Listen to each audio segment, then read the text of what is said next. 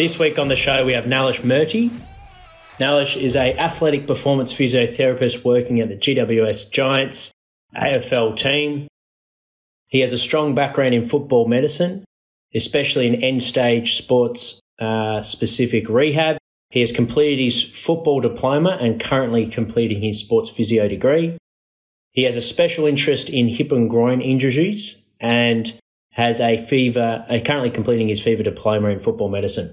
Before we start episode 56, the Prepare Like a Pro podcast mission is to empower aspiring athletes and staff with practical knowledge from some of the industry's most inspiring individuals and to strengthen the AFL community. If you like the show, please show your support by following us on Instagram and subscribe, subscribing to the YouTube channel. We've actually got a special giveaway for those that subscribe to the YouTube channel will get a free gift. Um, and also we have our iTunes and Spotify. Um, so make sure to head over to those streams to catch the catch this uh, podcast and many more. Bear with me, guys. I am just going to invite Nalesh to join us now. Here he is. There we go. How you going, mate? Yeah, going well, mate. Thanks for jumping on.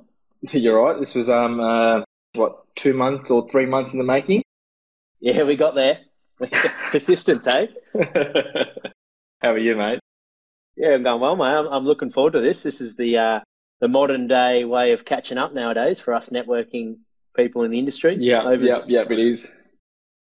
COVID's, um, COVID's poked a lot of holes, haven't hasn't it? It sure has. Uh, yeah, but I'm looking forward to this one, mate. Um, there's been a few that have reached out and, and uh, given you plenty of love. So you've yeah, got nice. res- respect in the industry. Let, us dive in. Um, take us back to the beginning. At, at what age did you discover you had a, uh, a passion for for performance, but also specifically in your area of, of physio and medicine? Um, I think it's like every physio um, physio's um, journey. I think I played sport, um, got injured, had good and bad experiences. Um, so from there, obviously the physio side of things kicked in. Um, I think, you know, come 10, 11, 12, um, and played football at an okay level. But I think when it all kind of came together was obviously um, football stopped, but then you're trying to go, okay, cool, what do I want to do?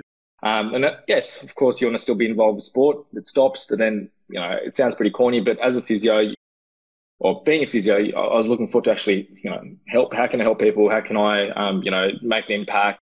It does sound corny and very cliche, but um, they're the things that probably got me going. And then obviously being in sport, I'm um, involved in sport all my life. I'm like, okay, what's, what's another way to continue being involved in, you know, something that I'm passionate in, and obviously that's sport. So that linked yeah. up really well. And I think physio kicked in to help people in a career in medicine, and you know, with, with a um, window to grow and become more um, was mm-hmm. the path. And then obviously sport kicked in was obviously like, you know, um, any, any, every male and female, you love it. And h- how do I bring that into my workplace? And it kind of all kind of fell together, mate. So, um, that's how, um, physio came in the picture. The, um, I didn't get a UAI or ATAR of 99, unfortunately. So I, yeah. um, went the long way, which was, um, a good journey. Yeah. Yeah, nice. And can you recall the first physio that um, either worked with you as an athlete or, or that you um, that you met? Um, yeah, um, Bruno Vidage and um, Adrian Vidage. I wouldn't say um, looking back now, I had the best management. yeah, okay.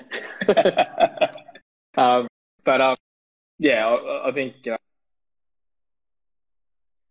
I, I don't think I when I played um, you know football or soccer as we call it, um, I didn't have the best management, and that's probably purely why um, I think um, it made me itch to kind of be in that sport end or highest performance end of things. Um, yeah. Because uh, uh, and in the football world, um, I personally think um, the side of physio sometimes back in those kind of days, not saying that old, but was missed. Is a lot of soft tissue.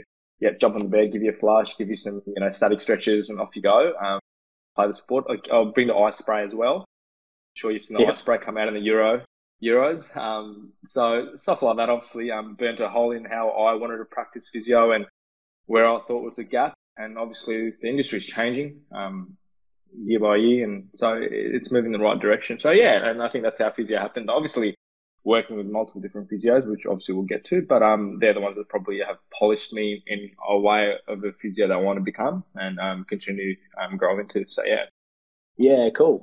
Yeah. So you, did you did you know at the time um, that you know your management wasn't at, at an optimal level, or was it just sort of what you what you knew and you thought, geez, maybe that this could be could be done better. Maybe I should pursue or, or do some homework myself, and that's where the the path started. Was it through help helping your own management? Um, well, I think it, it, was purely. I think first I, I didn't know. Um, education wasn't a thing. Um, I think you speak to every physio. education is an important pillar you have. Education wasn't a thing. It was a patch and dispatch. Put a band aid on it. Go play. Um, yep. You know, um, strength. And again, if you know football, no one goes in the gym. You, you don't lift. Um, you know, it, it's it's foreign. It's it's cancerous. You don't lift. You get sore and you get slow.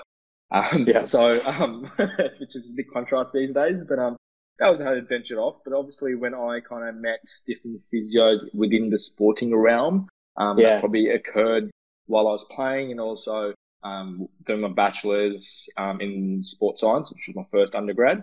Um, that's when I started seeing the different physios. Um, and then I um, obviously was, you know, very lucky to do my honors project, which, a project which actually involved the Giants. And then I got a bit of a taste of, oh wait, this is what a, um, you know, sports physio or, or a good clinical physio or a rehab physio or a performance environment looks like. And this is what I've been missing.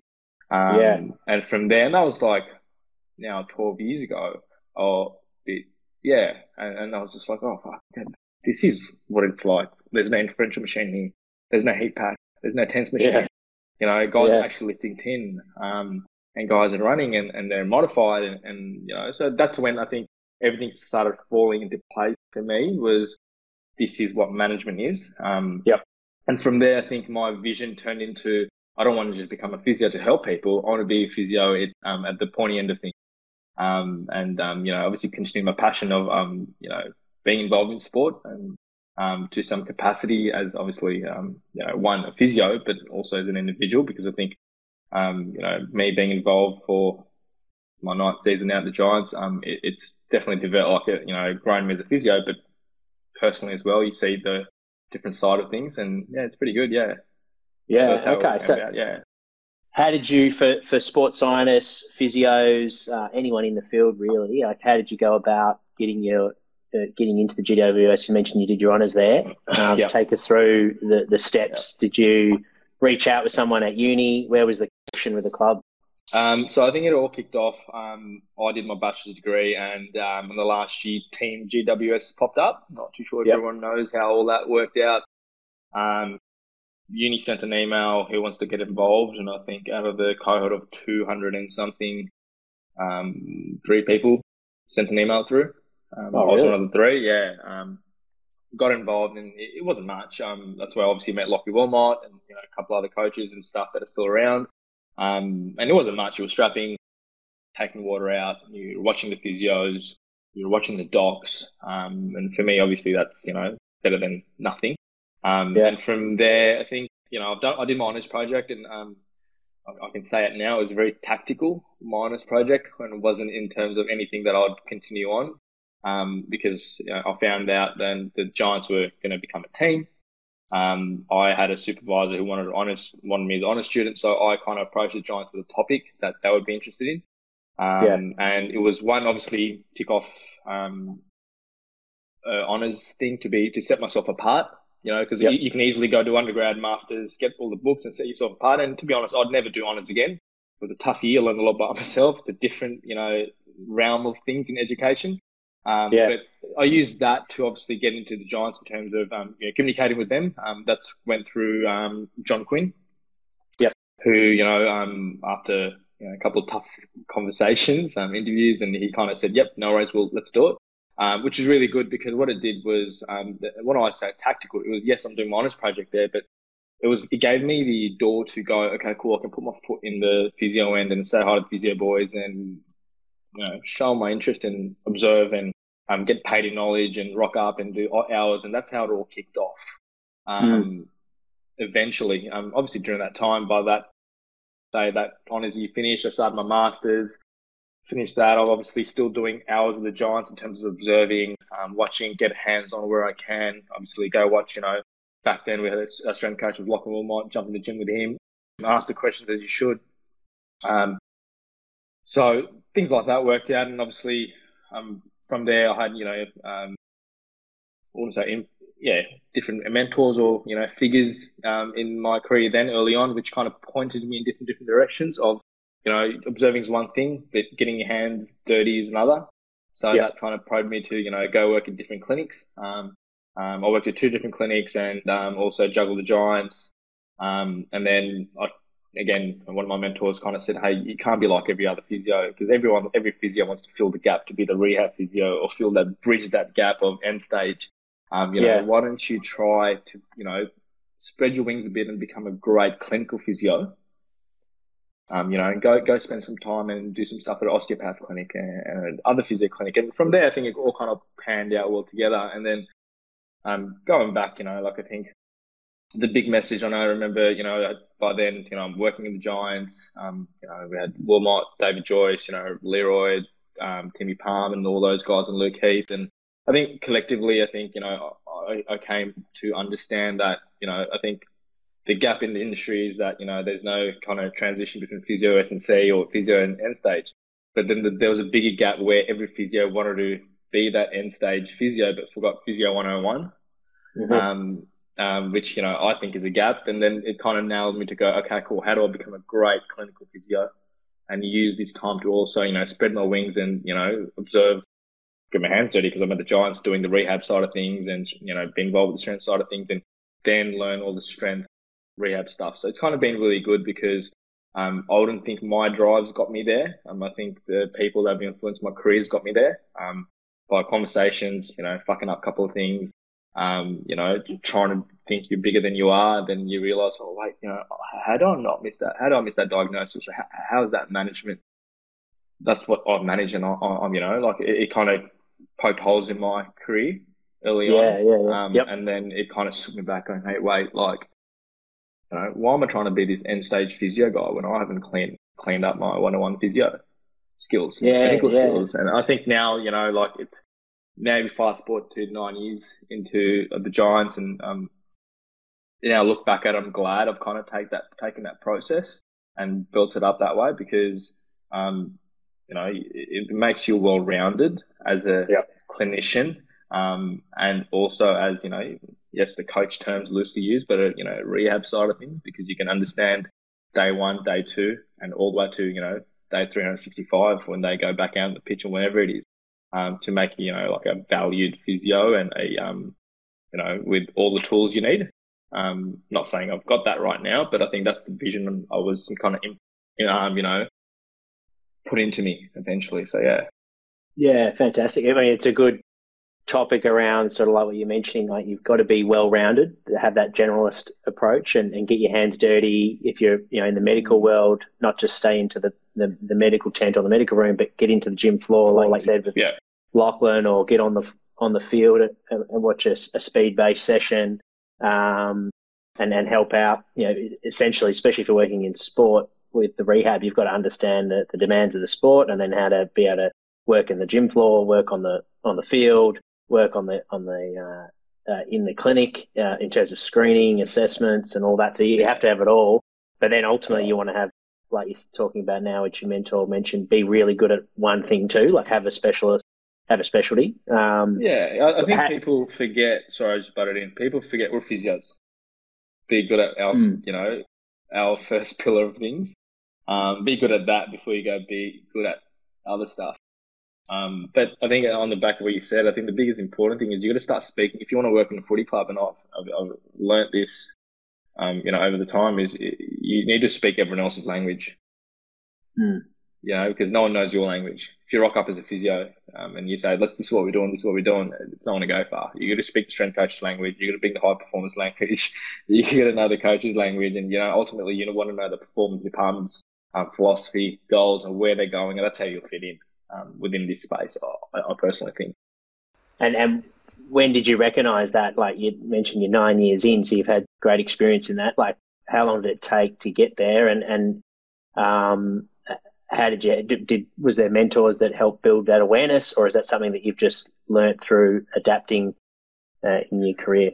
Yeah, oh well, um, definitely mentors. Like, oh, I can't come here and sit on a space that I worked at different, clubs. My my training's been very different. I've been in the club, same club for nine years with three different high performance managers, four different head physios, and other physios yeah. around me and S&C coaches around me and, you know, four different doctors as well. So I think being around all those individuals, and obviously there's highlighted of, you know, like I said, David Joyce, Wilmot, Yatira, Paulos, all those guys that are there at the moment. Physio wise, you know, Luke Heath and Cullen Ball and Leroy Lobo, Tim Palmlock, all those guys I think unintentionally mentored me, if that makes sense, um, because I was around in you know, conversations and meetings and like I said, you know, learn from mistakes and has this been communicated up the chain? Has has does the conditioning guys know he can't be doing you know change direction because he's doing this and and it's come from you know obviously being around it all. Um, yep. And like I said, I'm grateful because it's not something you pick up on a textbook. Um, it, you pick this up by doing it. Um, and I think you, you pick it up by, um, most importantly, standing back and acknowledging your, um, you know, keep referring to fuck ups, but you know, your faults. Um, yep. because if you're not all day one and you don't step back and, you know, evaluate yourself and critique yourself and get better, you, you, you're not going to, you know, survive in the footy world. And you know, GWS, so they were starting out when you when you were doing your honours. You mentioned it was it was a tactical decision to get it almost to get a foot in the door, which makes a lot of sense and and set you up. Um, were you looking at? Uh, you, you mentioned you played football, soccer. Were you looking at um, A League teams as well? Like, what made you decide? Um, I've, it's funny. I never really had an interest in um, AFL at all early days. Yeah, at all. Um, the goal was to you know become a sports physio or um, and you know venture my way into the EPL and do the you know things that I've obviously been passionate about watching you know going to EPL or go working in Europe. So that's still the somewhat dream. Um, it, it's it's um a path that I think will take longer than I really thought if I want to think I'm the right guy to go overseas. And it's initially four years and you're like, sweet, I'll apply for all now I'm nine years in. I'm like, wait, I still got to tick off this, this, this, this, this, this. And you know, am I good at this? Have I polished the skill? And you'll never be perfect, but you just got to be, like I said, aware of what you can and can't do and where you need to improve on. And that's the only way you'll improve. But yeah, to um, kind of go back to that, yeah, that, I got involved in the AFL and then slowly fell in love with it. Um, and purely because I think of the people that were around me, um, to you know mentor me and push me in the direction and show me you know and like you know, David Joyce was one of them. He, he kind of you know pushed me in direction of do different different courses and think outside the box, like you know um, Exos course, um, you know um, done my strength level one and two, and you know something more outside the box with you know I think it's you know been really really beneficial. Um, as the time's gone on, is doing you know a leadership course and a couple done two leadership courses. Um, because I think you know ultimately, um, as your podcast highlights, you know you want to be in football, but I think you know in football, it's not just being being about the better physio or the best physio, best S&C coach. It's it's about being a, you know you've worked in a football club. It's about being a good manager, being you know asset to the club, and you know being able to communicate, learn the culture, systems, and processes. That's how you survive. Um, but then you back that up with your good clinical skills as a physio, or as a strength and conditioning coach, whatever your assets are. So um, yeah, yeah, love that, mate. T- take us through. You thought it would be you you know, be at the EPL like sooner. What for those that have similar ambitions and um, may not be at the level that you are, where they've had the experience at elite club at all. Um, what what have you learned throughout your last experiences? you know, in terms of polishing those skills, what skills are you are you working on currently?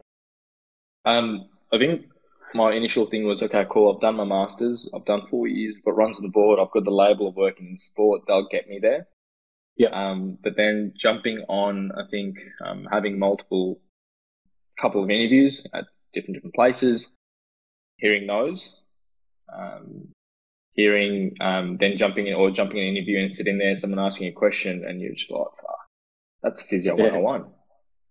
You know, I, I think they're the things. Um, so that's what's made me highlight. I want to become a complete physio. I think when I think of clinically comfortable, um, you know, been um, more of a senior role and been challenged and, you know, been in a position where I've had to, you know, had heated conversation with the head coach or coaching yep. department is I think that's when, you know, the stepping stone starts because if you follow the EPL, it's not just being about a physio, it's about, again, surviving the rat race there.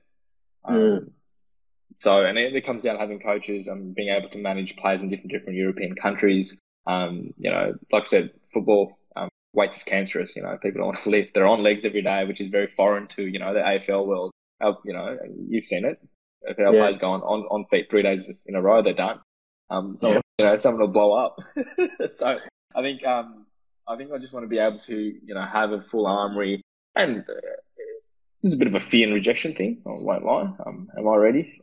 Do I Yep, want to do yep, an interview and you know um, not be ready for this? So.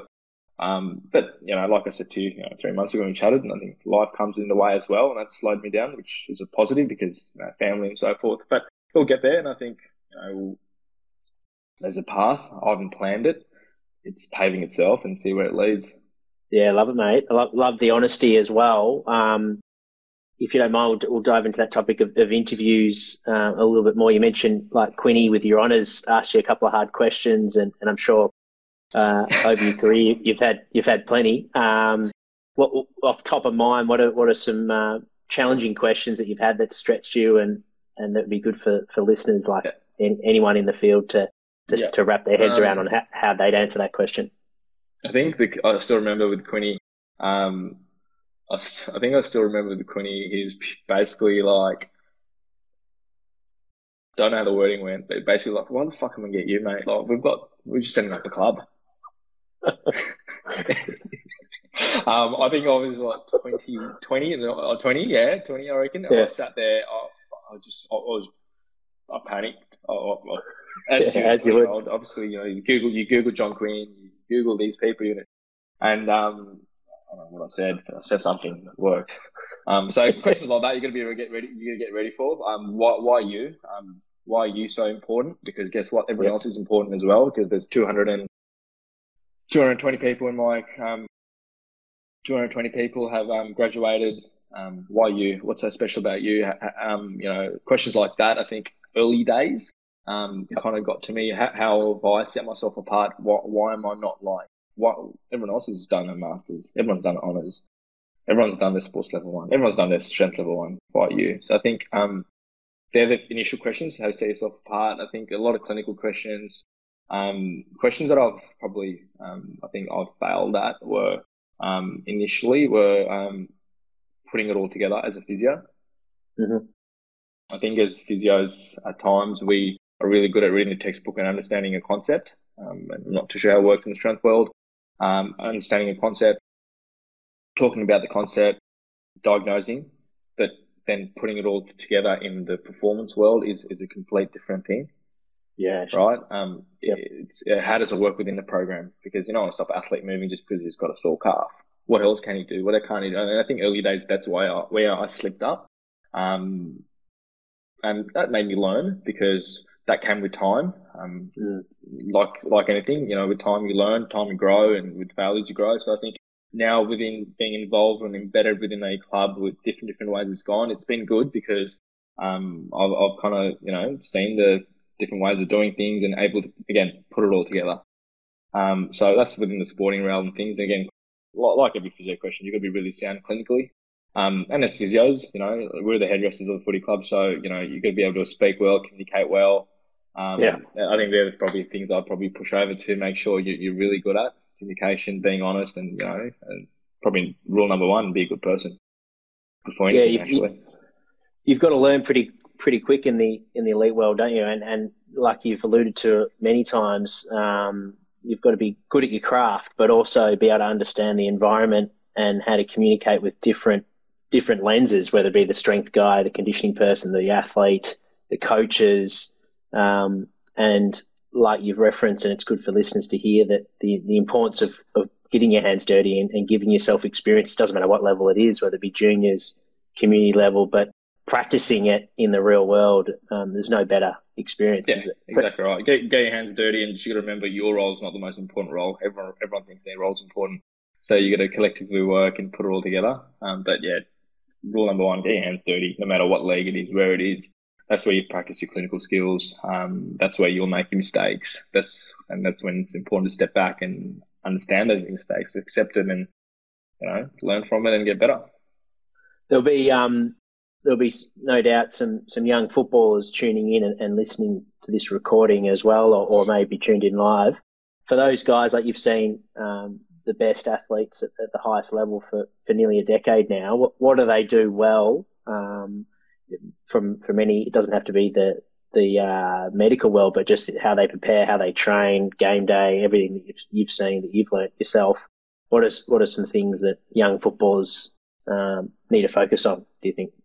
I think that again, being a one being a one club, we've seen players come and go, but we've also seen um, you know kids from 20, 2011 turn into men in 2012, and um, at the Giants, um, you know, your original players. I think what they do really well that they're consistent and, and they're being they're consistent at being a professional footballer.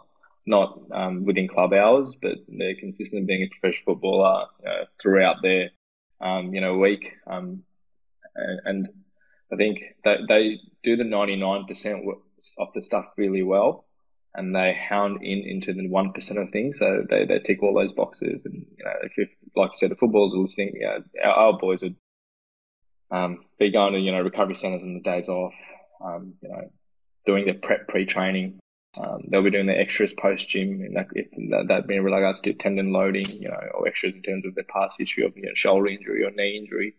Um, and I think one of the big difference, big different things I, I realised in players and I reckon players that have probably come from other clubs initially when they're old, older and probably you know um, had the balls to ask, ask questions and challenge us why am I doing mm. this? Um, I think that well kind of helps. We had a couple of players come through, like example, Matty De Boer is an example, he came from Freo.